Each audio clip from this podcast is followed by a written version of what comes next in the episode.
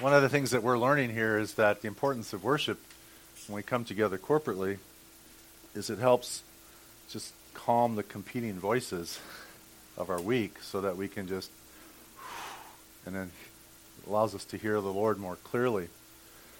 And so it is always a great honor and a pleasure to have Sarah do the worship because she's good at it. We love you, Sarah. So, tonight, know, I could spend hours talking about Jesus, but you didn't really come here to hear me talk about Jesus for hours. So you can come back on another time and we'll do that. But tonight I do want to talk about a little bit about communication with God because there is a misperception because of the legalism that comes into the church and into our lives that hearing from God is usually corrective or usually the exception to the rule or the booming voice of God that you faint or pass out with.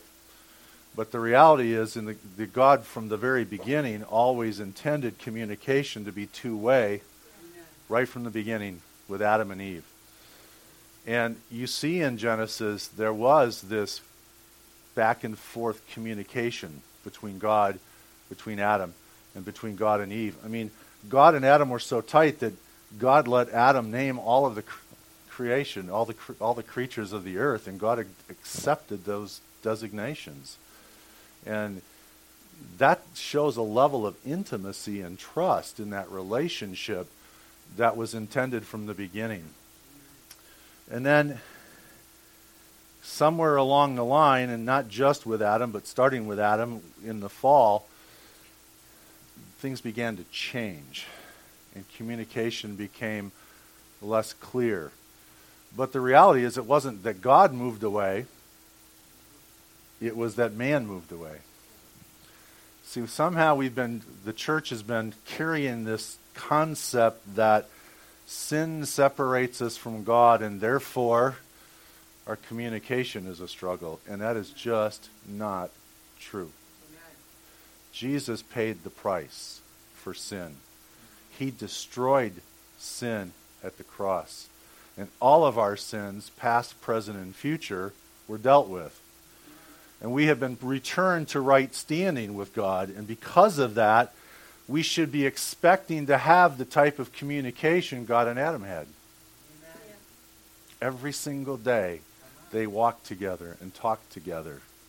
Every single day, they shared ideas and thoughts and emotions with each other. And that's, the, that's what communication is about. See, the hallmark of communication is a relationship.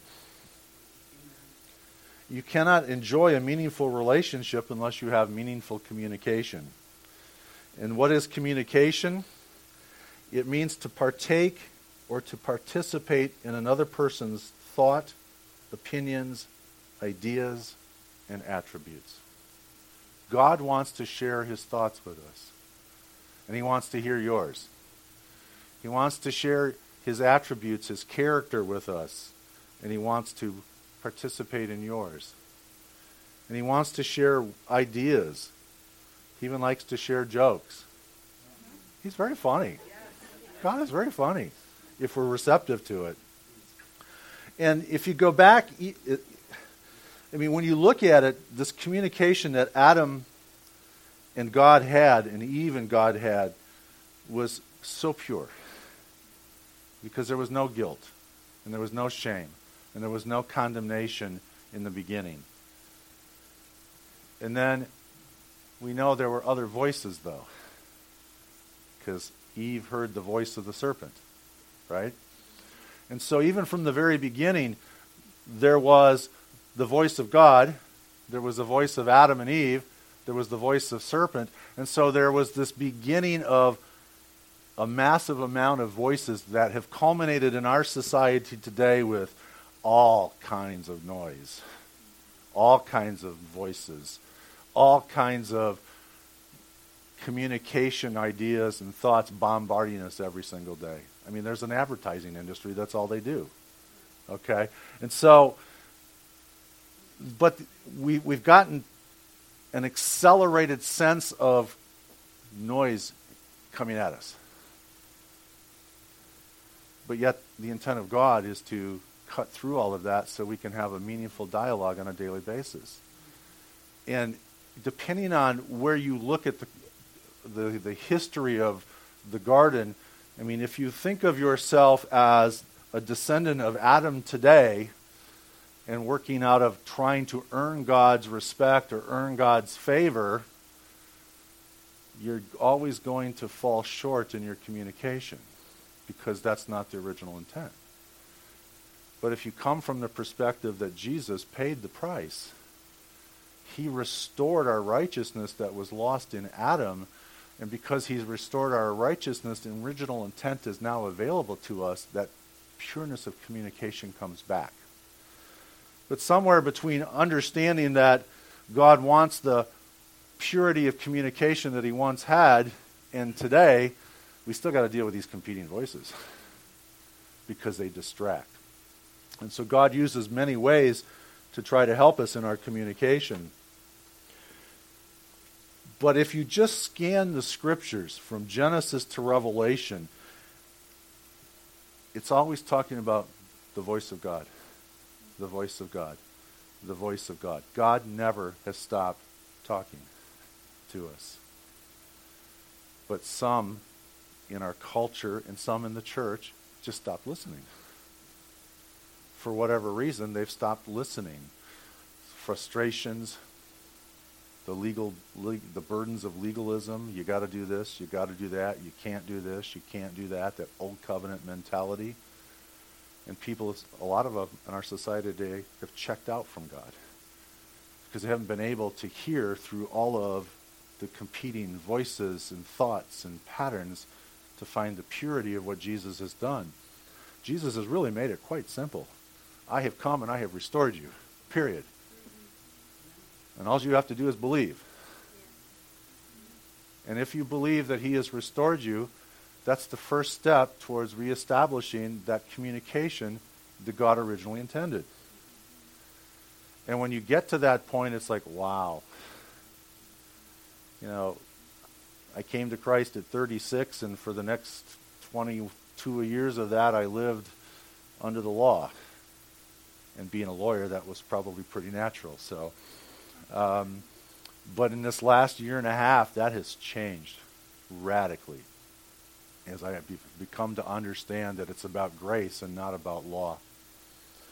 And that changes your mindset and it changes your heart. It lifts the burdens from your heart to the point that you want to begin to communicate frequently with God.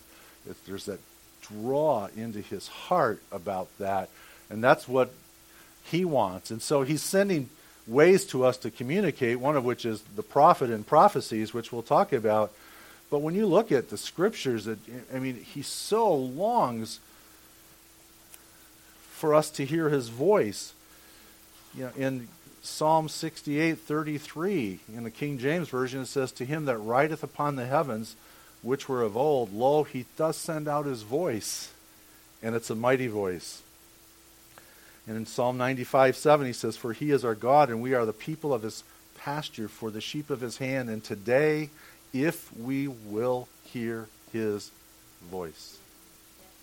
See, we can choose not to, but he is constantly speaking. And in Proverbs 8 4 says, Unto you, O man, I call, and my voice is to the sons of man. Wow. And by the way, that voice to the sons of man doesn't matter if you're saved or not. He's always talking. He's calling. He's speaking. He's wooing. He's trying to reestablish the fullness of what Jesus has done to reestablish the original intent. And so we don't have, as believers, a corner on the market about God talking to us.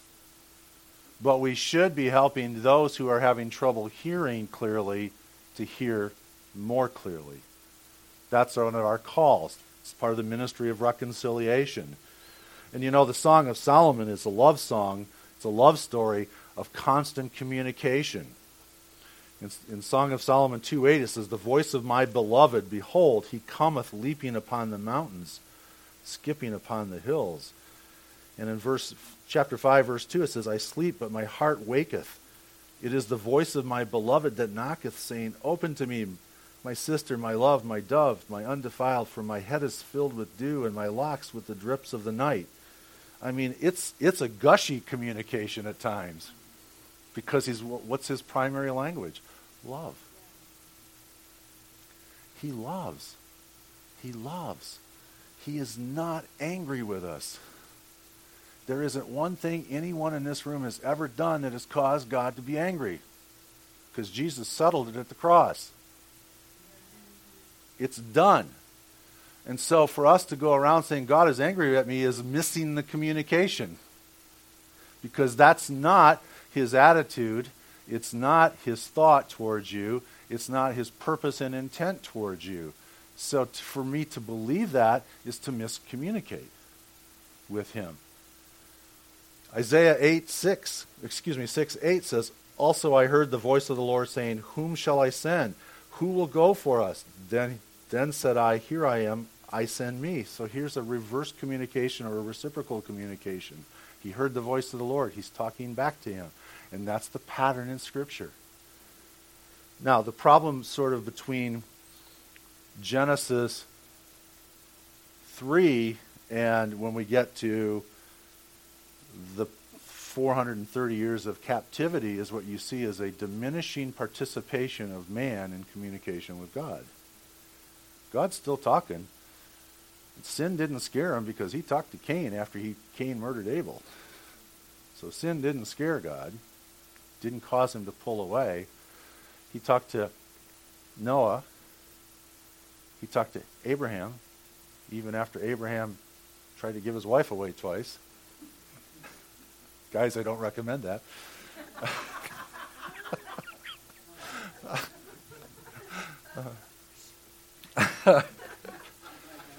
but what you see is this pattern of diminishing communication.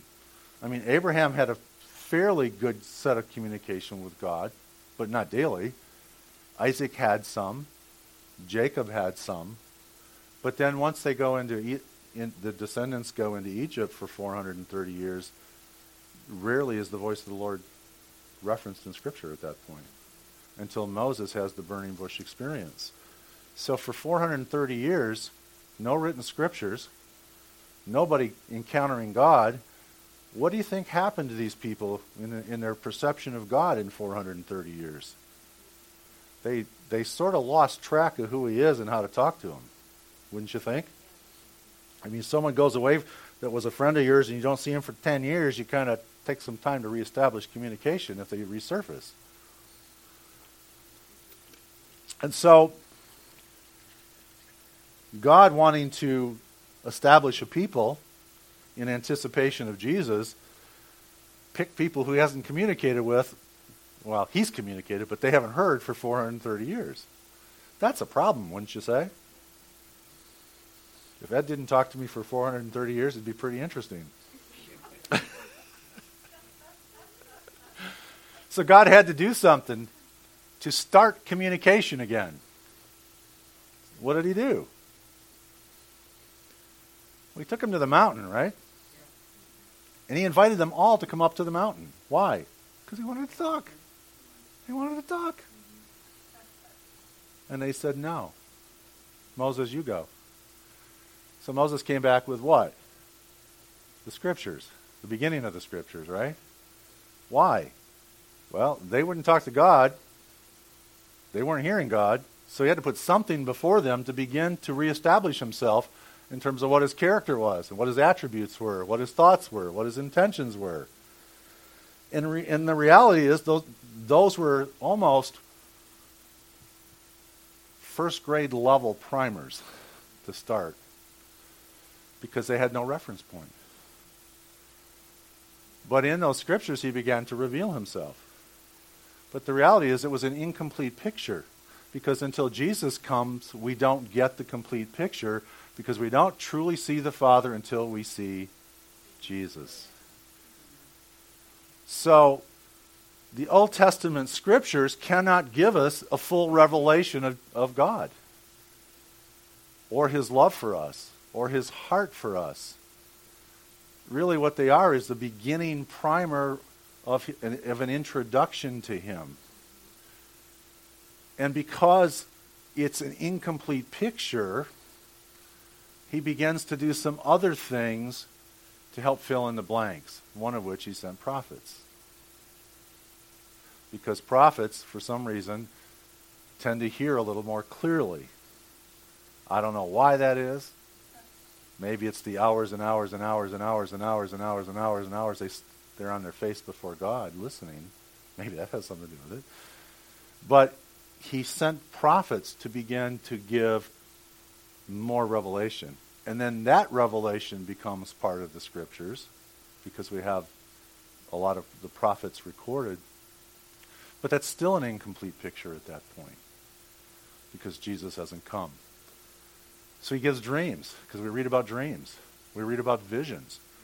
Those are all more advanced methods of communication to try to fill in the blank. But they never undo the original primer in a sense of God's character is still revealed. But the ultimate revelation is Jesus. And that's and that's what God wants us to get to the point of where we're having communication because of what Jesus has done, unafraid of God. Because what happened to Adam and Eve after the after they they ate? They fear set in, shame set in, condemnation set in, guilt set in. Everything that has led to the yucky emotions of our culture and our life came from that. But then Jesus comes and goes, Yeah, but I've got the answer because I am the answer. Let me show you dad. Let me show you dad. He's not he's not the dad you think he is. And so as we study Jesus, we start to get a more clear picture. So the New Testament scriptures begin to give us an even greater revelation. It's now not just the first grade, it's more like the seventh and eighth and ninth grade texts. We're getting more complete revelation. But interestingly, dreams continue, visions continue. I mean, John was taken up into the heavens and given massive revelation. Peter had visions. Paul had visions. Paul heard the audible voice of the Lord when he got knocked off his keister, you know. Um, and so God hasn't withdrawn those kinds of revelation and communication because He knows that our hearts will always need to be stirred. And so He sends prophets to help stir and fill in the blanks in our lives as we pursue Jesus. And if you look in, in the scriptures, in the New Testament especially, hearing is supposed to be a now expectation. Hebrews 3 7 in the New Living Translation says, this is, why the, this is why the Holy Spirit says, Today, when you hear his voice. And that same verse out of the Mirror translation starts out in Psalm 95 7 11. The Holy Spirit said, Discern the voice of the shepherd.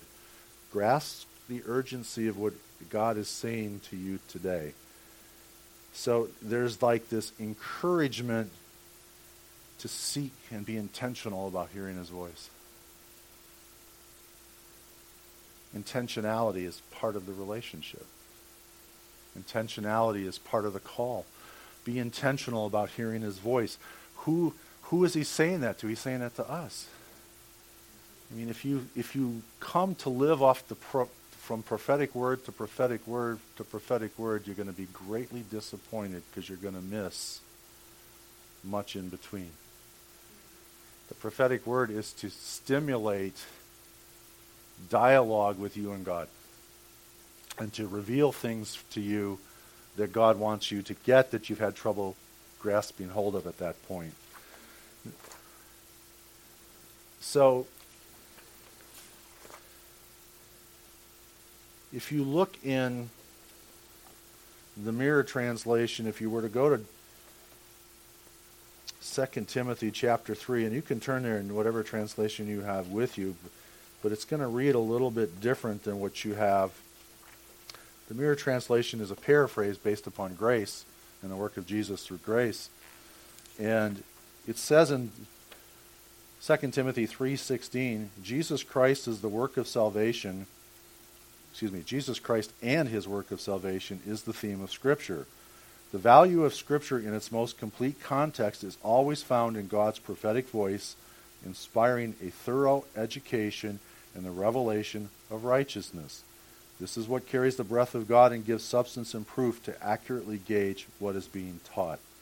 And what they're what this this translation is saying is, the voice of God is prophetic because it's always encouraging, it's always edifying, it's always comforting us.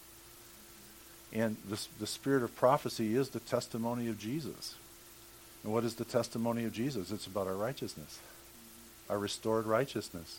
It's about our restored and renewed being. And so we have this edification in the revelation of righteousness, this education that God is constantly revealing our righteousness to us.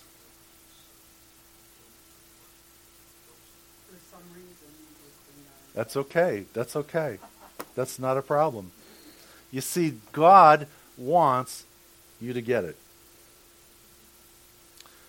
in 1 Corinthians 4, verses 10 and 11 says, There are, it may be, so many kinds of languages in the world, and none of them is without significance. Therefore, if I do not know the meaning of the language, I will be a foreigner to him who speaks, and he who speaks will be a foreigner to me.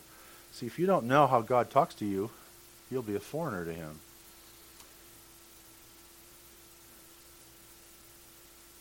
And in 1 Corinthians 4 10, 11 from the King James Version, it actually uses the word voices in place of languages. It says, There are, it may be, so many kinds of voices in the world, and none of them is without significance. Therefore, if I, not, if I know not the meaning of the voice, I shall be unto him that speaketh a barbarian, and he that speaketh shall be a barbarian unto me. If I don't understand how God communicates, I'll look at him like, duh, who are you? And so he's trying to train us, starting with the scriptures. But the scriptures are not the end all of communication by God. They are the barometer, they are the plumb line for his communication to us, but it's not the means and end in itself. His voice is the true level of communication. And we can hear that voice if we train ourselves to do so. And he will and he wants us to do that. He tells us in 1 John chapter 4 verses 1 through 4 he tells us to test the spirits and whether or not the, those spirits that we're communicating with here or are speaking of Jesus and what he's done to reestablish our righteousness. But that word spirit, we automatically jump to demons or angels or Holy Spirit. But it's much deeper than that. That word actually also includes, eh, let me find it here.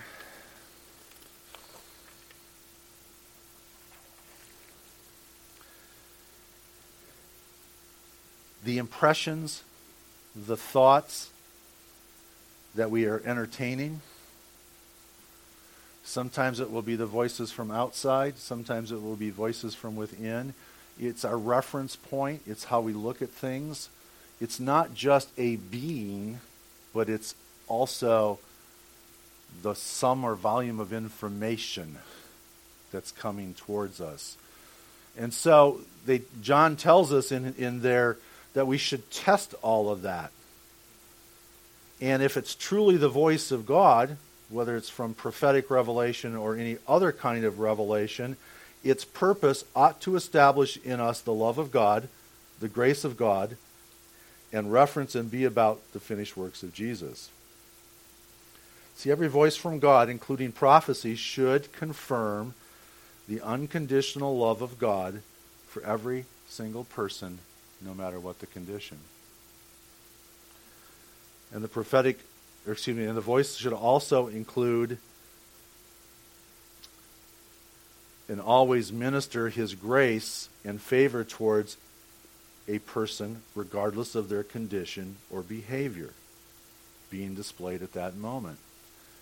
And his voice will always bring evidence of the finished and perfected word of Jesus in all men. And his voice will always magnify Jesus and the finished works, not a person or not aspects of the world. You see, any voice that doesn't magnify Jesus, doesn't talk about God's reestablished righteousness or our reestablished righteousness with God, but starts to put burdens on us or starts to call us into things away from God, that's what we have to learn to distinguish. Is it lifting us up or is it pulling us down? Is it pulling us away from God or pointing us towards God? Is it giving us hope or is it causing despair? We have been gifted with the ability to discern that.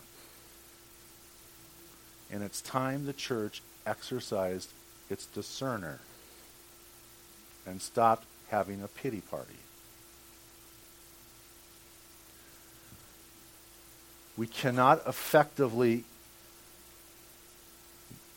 meet the needs of our culture spiritually, physically, emotionally, whatever, if we're not displaying love. If we're condemning people, hey, I got news for you. Jesus stopped condemning people at the cross because he took all of it on himself.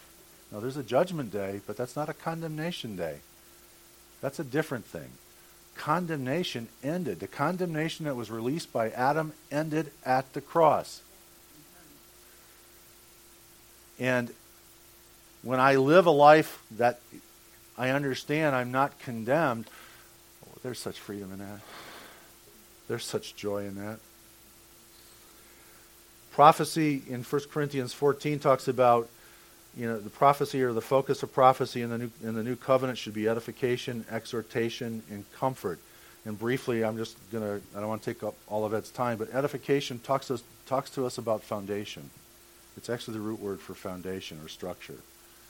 And that word talks about foundation or structure of our identity. If we don't know who we are in Christ, we're going to struggle for, with the exhortation and the comfort part because the foundation is our identity. Jesus reestablished our identity. Jesus declared us righteous. Jesus declared us forgiven. Jesus declared us whole. But if I look in the mirror and I go, yuck, I've, dis- I've disagreed with what Jesus has just said. So I've got to readjust my thinker at that point. So, edifi- so the edification is about reestablishing, and confirming our identity in Christ. And so when you get a prophetic word, that's one of the things that you can tell if it's authentic or not. Does it point you to Jesus and who you are in relationship to Him? And then another part of it is exhortation. It's not enough to just know that your identity has been restored and that your structure, your foundation has been solidified, but it's about being revealed to you that you're part of a larger family, the body of Christ, and that you have permission to believe that you are who he says you are. I can have head knowledge of my identity, but if I don't know it in my heart, I'm going to struggle. So God is working with that in us. And then finally, comfort, you know, because we all have rough days. We all go through things. We have physical issues. We have people wanting to take and, and call us everything in the book. And that's increasing in this day because we're believers. And so God sends comfort to relieve our pain, to relieve our pressures, to relieve our anxieties, and to give us a sense that our burdens have been re- relieved because Jesus says, My burdens are light. And so, edification, exhortation, and comfort is not just an exercise of reading it in the scripture, it's actually what God wants the prophetic word to do. And that's what Ed does very well. So, finally, the, the true test of when evaluating a competing voice or a voice that's out there, I'm going to give you like three th- questions so, so that when you're alone with your thoughts and a voice comes, you can ask yourself number one, does this voice confirm the greatness of my architectural structure, my identity in Christ? Because if the voice does not affirm your identity in Christ, it's not from God. Number two, does the voice call me to believe that I am who God says I am in spite of my present failures or circumstances?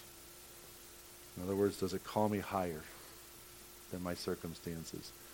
And number three is the, is the voice, and it could even be a dream, it could be a vision, whatever method of communication that you're entertaining at that moment, does it lift the burdens off of my heart? And thereby increasing my peace and my rest. Because you know, as children of God, we walk in the Sabbath rest. We're supposed to be at rest.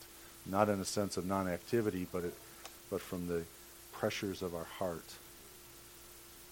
So that's what God is doing today, and, and the, the, one of the benefits of grace is restoring communication and teaching us how to talk. He's teaching us His language, and grace is His language because it's the language of Christ. Love is His language because it's the language of Christ. Prophecy is founded and in, fulfilled in love. The communication of God is fulfilled and communicated through the channel of love. There isn't one person in this room that God doesn't love so much that he laid down his life for. Every one of you, he laid his life down for because he wanted to. No one forced him to. He made that decision even before he created the universe because you know God knew Adam was going to fall. So God purposed to find you before you were even lost. That's pretty cool. He chose to find you before you were even lost. He chose you.